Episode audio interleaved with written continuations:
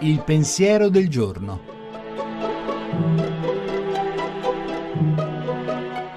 In studio padre Antonio Spadaro, direttore della Civiltà Cattolica.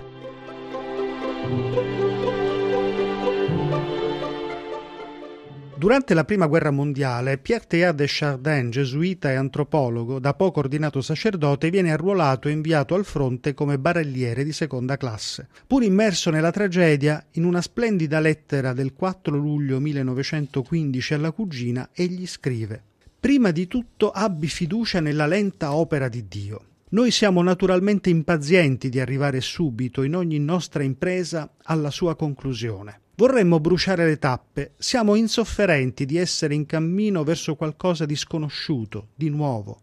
Tuttavia non c'è progresso che si raggiunga senza passare per momenti di instabilità e di precarietà.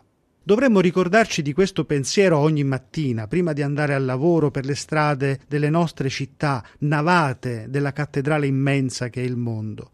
Proprio le grandi città sono i luoghi in cui la trasformazione della comunità umana si va realizzando in maniera più contraddittoria e febbrile, e tuttavia mai, mai senza passare per momenti di instabilità e di precarietà, tappe indispensabili per ciascuno di noi.